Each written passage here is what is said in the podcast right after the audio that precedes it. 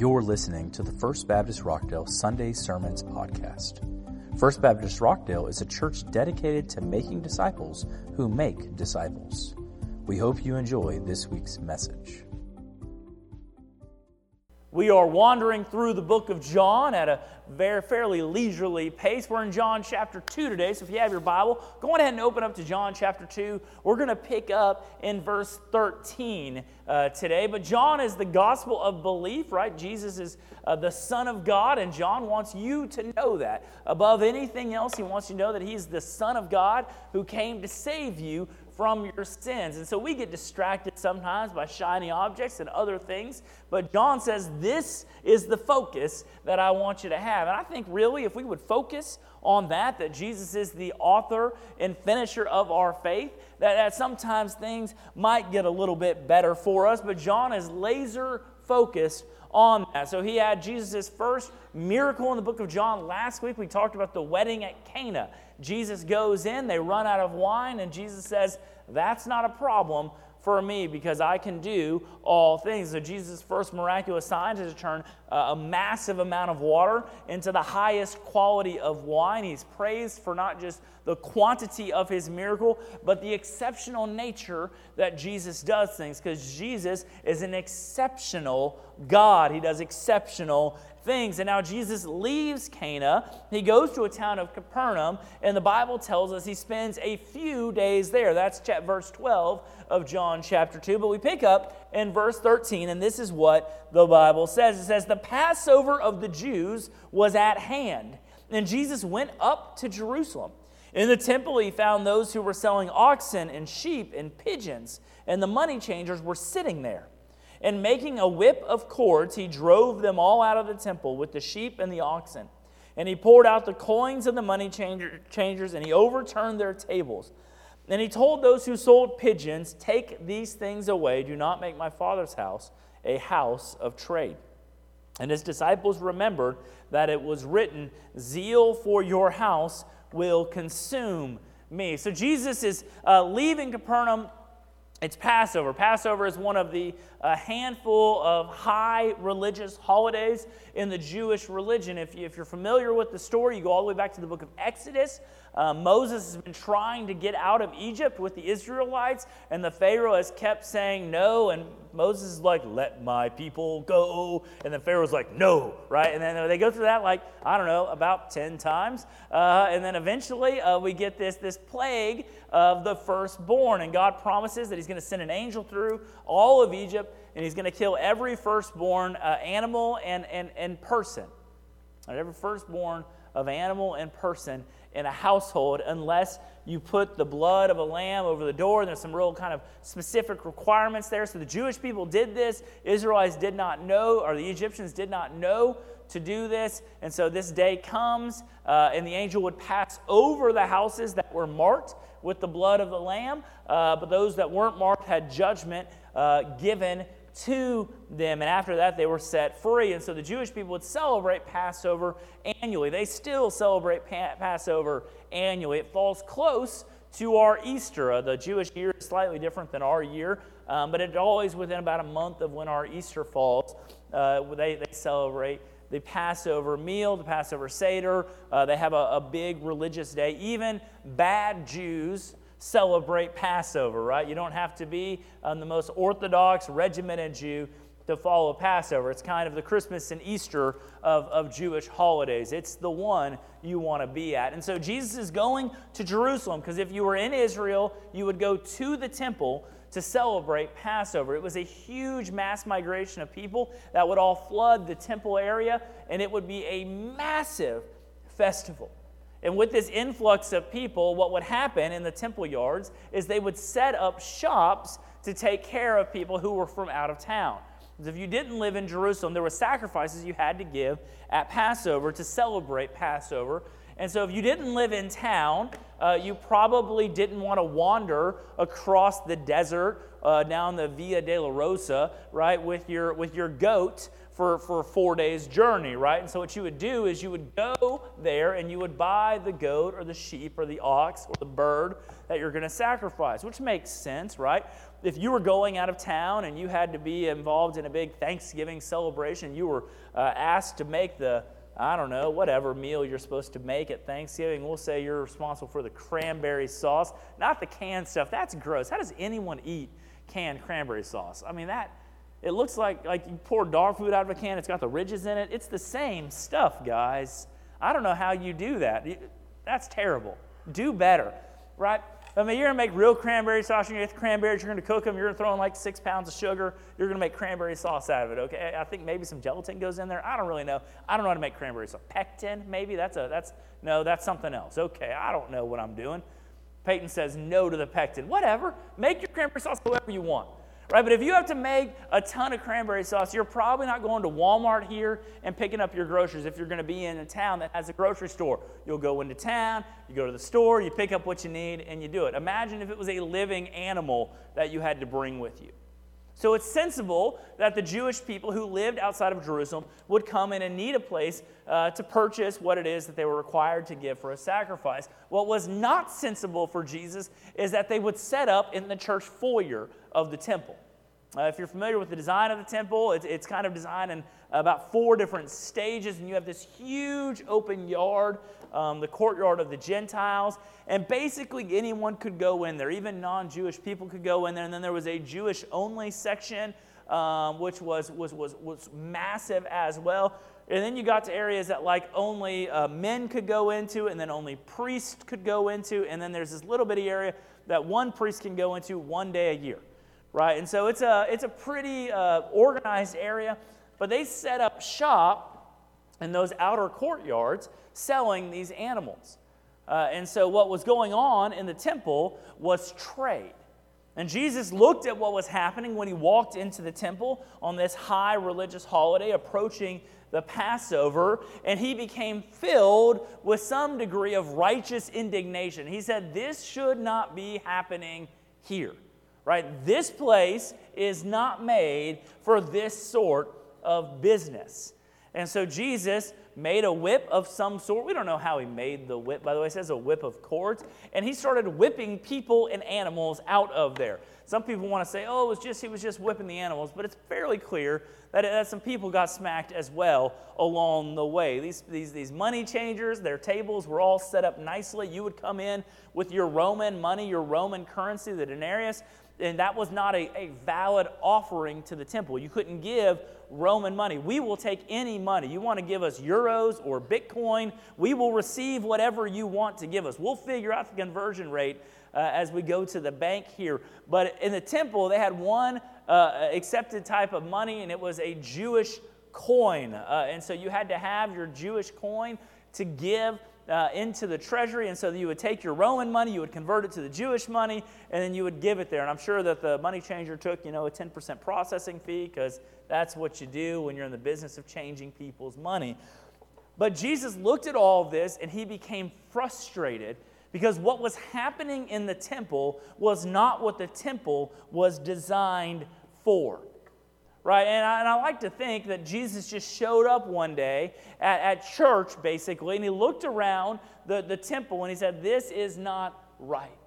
And I wonder, hypothetically, what Jesus would think if he were to show up to churches today in the year 2021, right? What would Jesus think as he looks at what we do programmatically as a church, not just First Baptist Rockdale, but this is where we are, so we might as well examine ourselves with a clear mirror to look at what, what would happen.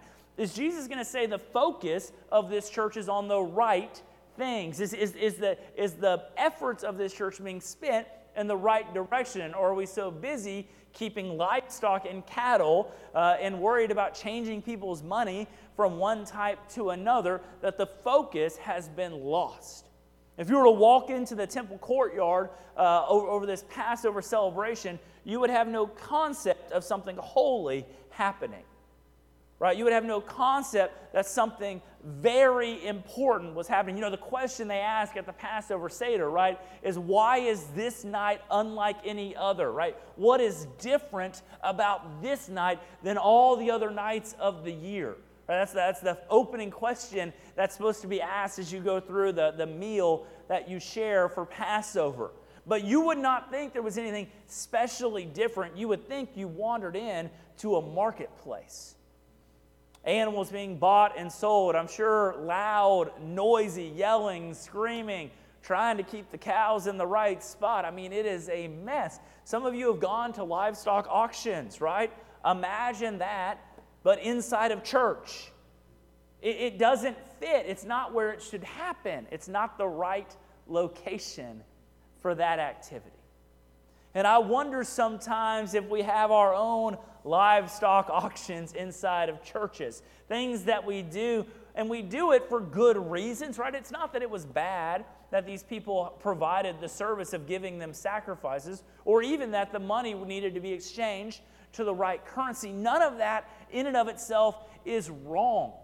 Right? It's not wrong to change your money from Roman money to Jewish money. It's not wrong to purchase the sacrifice so that you can offer it instead of bringing it from your house. That's not necessarily wrong. The wrong part is where you're choosing to conduct that business. That's not the purpose of that place.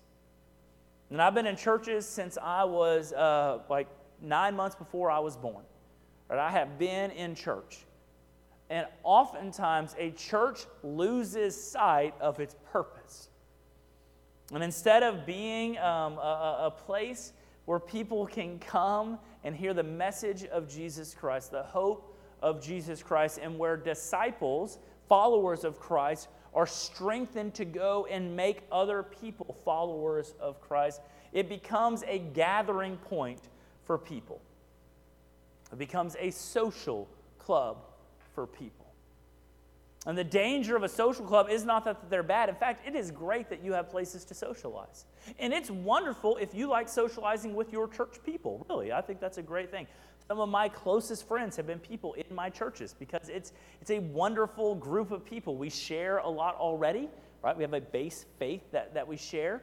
But if your church is a social club, it ceases to be what God has called it to be. Right? If the purpose of your church has shifted, maybe not officially, officially, you could all tell me that the purpose of the church is to proclaim the gospel and to make disciples. By the way, I hope that you could tell me that officially is the purpose of the church. But if the, the practice of the church has shifted to where it's social, and you're never being pressed, your Sunday school class becomes a place not, not to be challenged and sharpened to be a follower of Jesus Christ, but it comes a place just to kind of share your life with people. Right? That's not one of those new church phrases. We're doing life together. Not, it's not bad. We should do life together. You're doing life alone. It's tough. Right? But if that becomes that purpose supersedes the purpose of discipling you to become a better follower of Christ, then I believe that if Jesus was to walk into your church or your Sunday school class or your activity, there's going to be some upset people. There's going to be some turned over tables because Jesus is not looking for people to, to, to lose focus on what is supposed to happen. Zeal for his father's house will consume him. Jesus quickly will realize the issue and he will work aggressively to solve them. Are we like that as people?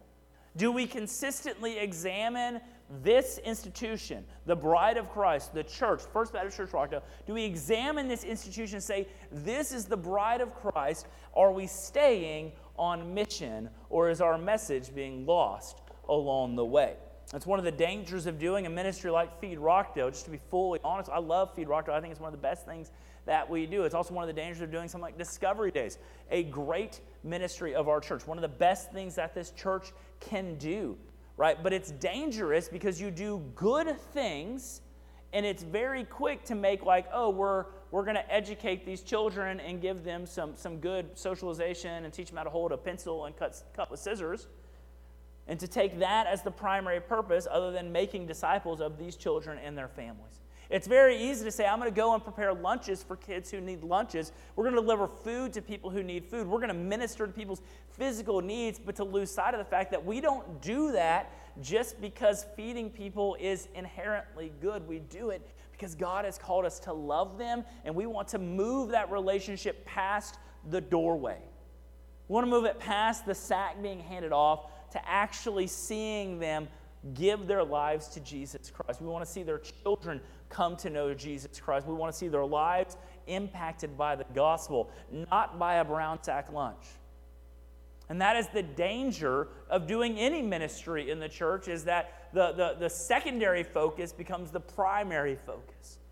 And so we have to stay focused on the first things first. The primary purpose of the temple was a place for people to stand in awe and reverence of the God of the universe.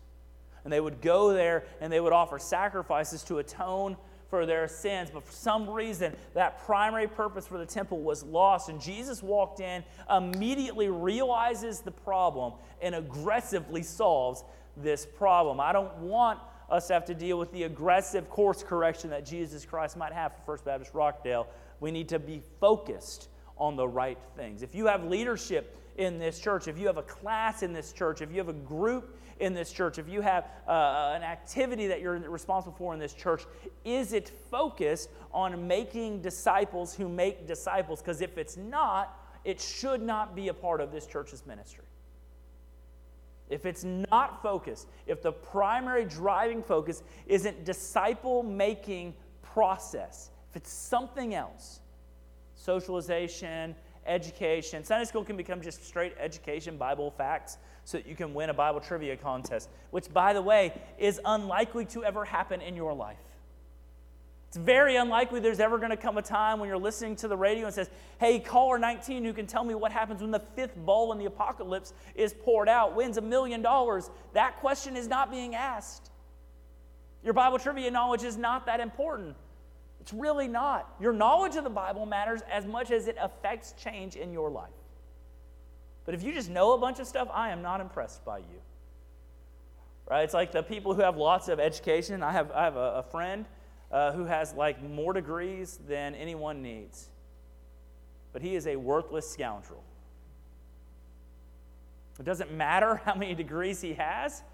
Doesn't matter how many people have said, yes, he has passed, and he's done this, and he's done this, and he's done this. And he has, like, I mean, he could wallpaper his house with degrees and certificates that he's gotten from universities. But none of that has affected him to make him into a better person. None of it has changed him to become uh, someone that, that, that even becomes respectable at the end of it. Right? Bible knowledge doesn't necessarily lead to life transformation. Sunday school classes, your, your primary purpose isn't to educate and inform, it's to transform people with the gospel of Jesus Christ. It's what you're supposed to do. Jesus walks in and sees the problem, aggressively seeks to do it. We need to be like that. We need to be analyzing our situation and seeing is there an issue and how can we aggressively seek to solve it. Continuing on, uh, after this, the Jews who were there and saw all this uh, hubbub, that's a good word. We should use that more often, by the way, hubbub. What's the hubbub? Right, never mind. So the Jews said to him, verse 18, What sign do you show us for doing these things? And Jesus answered them, Destroy this temple, and in three days I'll raise it up. And the Jews said, It's taken 46 years to build this temple, and you're going to raise it up in three days? But Jesus was speaking about the temple of his body. And when therefore he was raised from the dead, his disciples, years later, remembered what he had said. And they believed the scripture and the word that Jesus had spoken. Here's, here's the deal Jesus does this, this like pretty aggressive thing by running people out disrupts trade, causes a scene. The leaders of the area there come up and say, Who gives you the authority to do this? Show us a sign that says that you're allowed to act like this here. Right? Give me something so that we don't have you arrested because you, you can't just come in here flipping tables and running people out of here. Right? They didn't argue that what was happening in the courtyard wasn't right. They didn't want to argue that issue. They're just like, who gives you the right to do this? Show me something.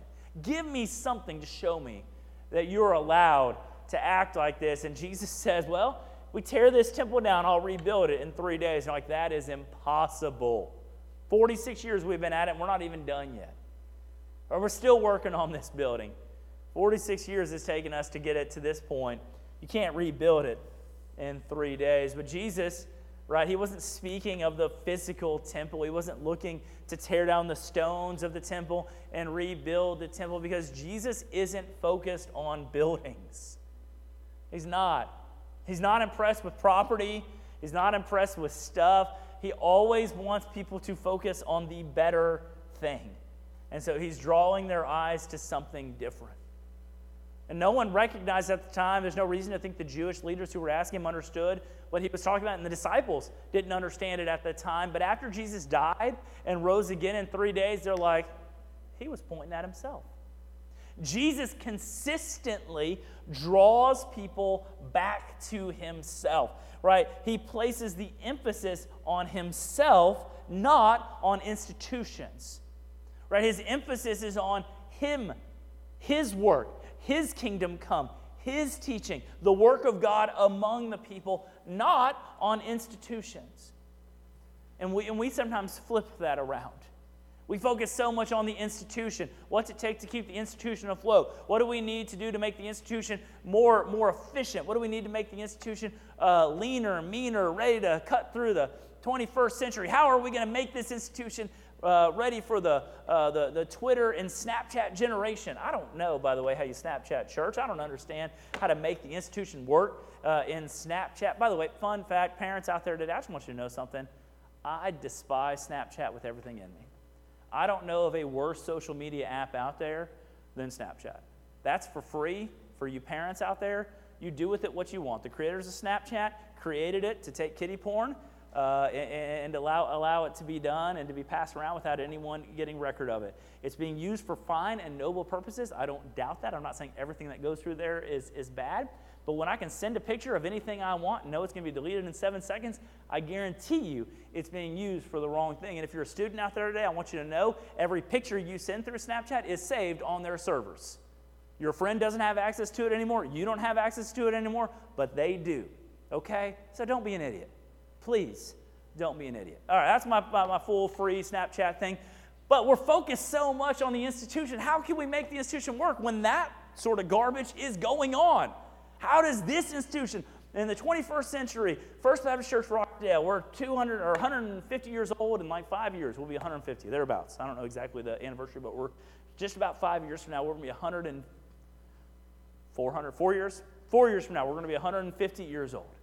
How does this 146 year old church become the institution that can transform lives in the year 2021? Right? How can we how can we model ourselves for that? And we're so focused on the institution, and the answer is so simple. It's to stop focusing on the institution and to focus on the person of Jesus Christ. Because Jesus, as I said in my introduction that was not connected to my sermon, is better. He's better. He's better than this institution. He's better than the history of this institution. He's better than anything out there. And if we can get people's eyes on Jesus Christ, if our eyes would remain on Jesus Christ, we will begin to work like Jesus Christ. And we don't have to be creative and we don't have to uh, whiteboard out the solutions to all the problems that we might uh, see out there because if our eyes are fixed on Jesus Christ, He will lead us where we need to go. Jesus is drawing uh, the disciples' eyes to himself. Everyone's looking at the building as he points at the building. In three days, I'll build it back up. In three days, you destroy this temple, it'll come back. No one understood it, but then years later, about two and a half years after this happened, Jesus is, is killed. And three days later, he rises back through his own power, his own divine power, he's resurrected to life, and his disciples are like, oh, it's about Jesus. And it is about Jesus, church. It's not about you, it's not about your comfort, it's not about uh, our, our building or our programs or anything. It's about Jesus. And if we can keep Christ the central focus and, and not let our eyes wander to other things, then we will be effective at the church. I want our church to be effective. If you haven't got that yet, that is my goal as your pastor, is to make our church effective for the ministry of Jesus Christ. That doesn't mean we have to be the most efficient for Jesus Christ. It doesn't mean we're gonna we're gonna cut everything to make everything, but I want us to work in a way that focuses our attention on Jesus Christ because we have to investigate issues that are not God honoring, and then we need to bring the focus back on Jesus Christ and not on ourselves or on our ministries or on our facilities. We have wonderful, beautiful, sacrificially donated facilities. What a wonderful blessing we have as a church. But God help us if these facilities become the golden calf. This is not uh, the, the purpose of the church to maintain the property. The purpose of the church is to seek, to save, and to disciple. It's what we're called to do. Continuing on, it says, Now when he was in Jerusalem at the Passover feast, so still in that same period, many people believed in his name when they saw the different signs that he was doing. But Jesus, on his part, did not entrust himself to them because he knew all people and needed no one to bear witness about man, for he himself knew what was in man. This is a little wordplay. It doesn't show up in the, in, in the ESV and it doesn't show up in the NIV. But it says, it says, you know, Jesus did these signs, and many people believed in Jesus. And the Greek word is uh, pisteo. It just means believe, faith. It's, it's what it means. Um, they, they, they, they believed in Jesus because they saw signs. Jesus says this is kind of like a secondary faith, right? He says, he says, You believe in because you've seen signs, but blessed are those who believe and haven't seen signs. He says that to, to Thomas, right? When Thomas is, is dealing with the resurrection of Jesus Christ. Um, and, and, but, but it is faith. They believed in Jesus because of his signs. But then it says Jesus himself did not entrust, and that word is actually the same word, believe. It's like they believed in Jesus, but Jesus did not believe them. Right? He did not believe in them because Jesus knows them. Jesus knows what is in the heart of man. He understands your deepest motivations. This is why church can become very difficult sometimes to lead in for a pastor because my unconscious motivation is sometimes less noble than my stated motivation. My stated motivation is I want to make disciples of Rockdale, Texas. I want to see lost people come to salvation for the glory of God. But my unconscious motivation is oftentimes, and how great will Matt look when that happens? How great will First Baptist Rockdale look? And by the transitive property, Matt Higginbotham look? Through that. Pride is a dangerous, dangerous thing. And Jesus knows those deep motivations, the motivations that you don't even really acknowledge inside of yourself. Like it bubbles up and you're like, nah, that's not me. That's not me. That's, no, nah, I'm good. I got this under control. Jesus knows it.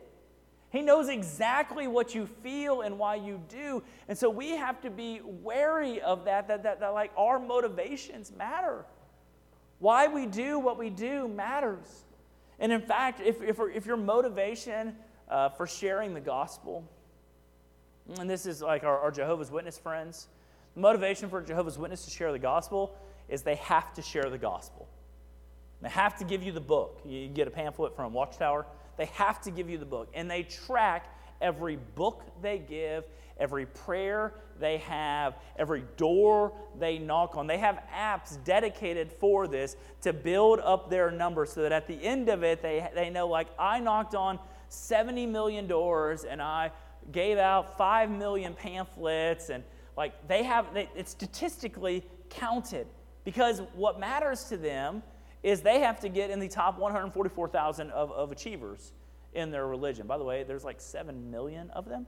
And so, like, it's not, it's becoming less and less easy the, the longer they go knocking on doors. It's kind of a diminishing returns idea. But you got to be a, a, top 144,000 person. Because if you're in that, then you, you show up in the book of Revelation in a favorable way. And so they really work on it. And so while like they may have an, a, a motivation that they believe that what they're saying is true, by the way, it's not. Jehovah Witnesses destroy John 1 mutilate John 1, take Jesus, the Son of God, and, and elevate him to the role of you, like your peers in Jehovah Witness Christology. You're a son of God in the same way that Jesus is a son of God. You're not a son of God in the same way Jesus is a son of God, just so you know. They mutilate John 1, they mutilate the gospel. It really is a dangerous teaching. If you deal with them in your house, thank them for coming, send them on their way right? They, they, they mutilate the gospel along the way, but they, their, their, their, uh, their stated motivation may be that they want you to learn the truth about God so that you're ready for His return. And I believe for a lot of them, they, that, that's true to them. But there's this motivation underneath it that drives them to go out and weather like today to knock on your door. And it's that if they don't, someone might pass them on that scale. They can't lose that spot. So they have to knock on the door. They have to knock on the door. They have to hand out the flyer. They have to do it. Because if they don't do it, someone might pass them along the way. I'm not an expert in Jehovah's Witness. I don't know if you're like 145,000, what happens to you. I think you're still okay, but, but you're not in like that top group. I don't really understand how that all works out. Don't get me uh, too deep into that. But the point is, God knows your unconscious motivations, the things that you don't want to reveal to other people. He knows. And while you may state your belief in Jesus Christ, Jesus knows you, really knows you. And you know what's so great about Jesus knowing you and, and really knowing you? He still loves you. Like he knows you. The, the stuff that you won't tell your pastor, the stuff you won't even tell your spouse, he knows you. And he still chose to come. He still chose to die so that you could receive eternal life. He loves you even though he knows you. What a beautiful picture of love that is. But, guys, I want us to focus today on what would happen if Christ was to come here today. If Christ was to show up here today and he knows your motivations and he examines the situations around us and he seeks to solve those situations by putting the focus back on himself, are you ready for that? Will you surrender those things that are not under his lordship right?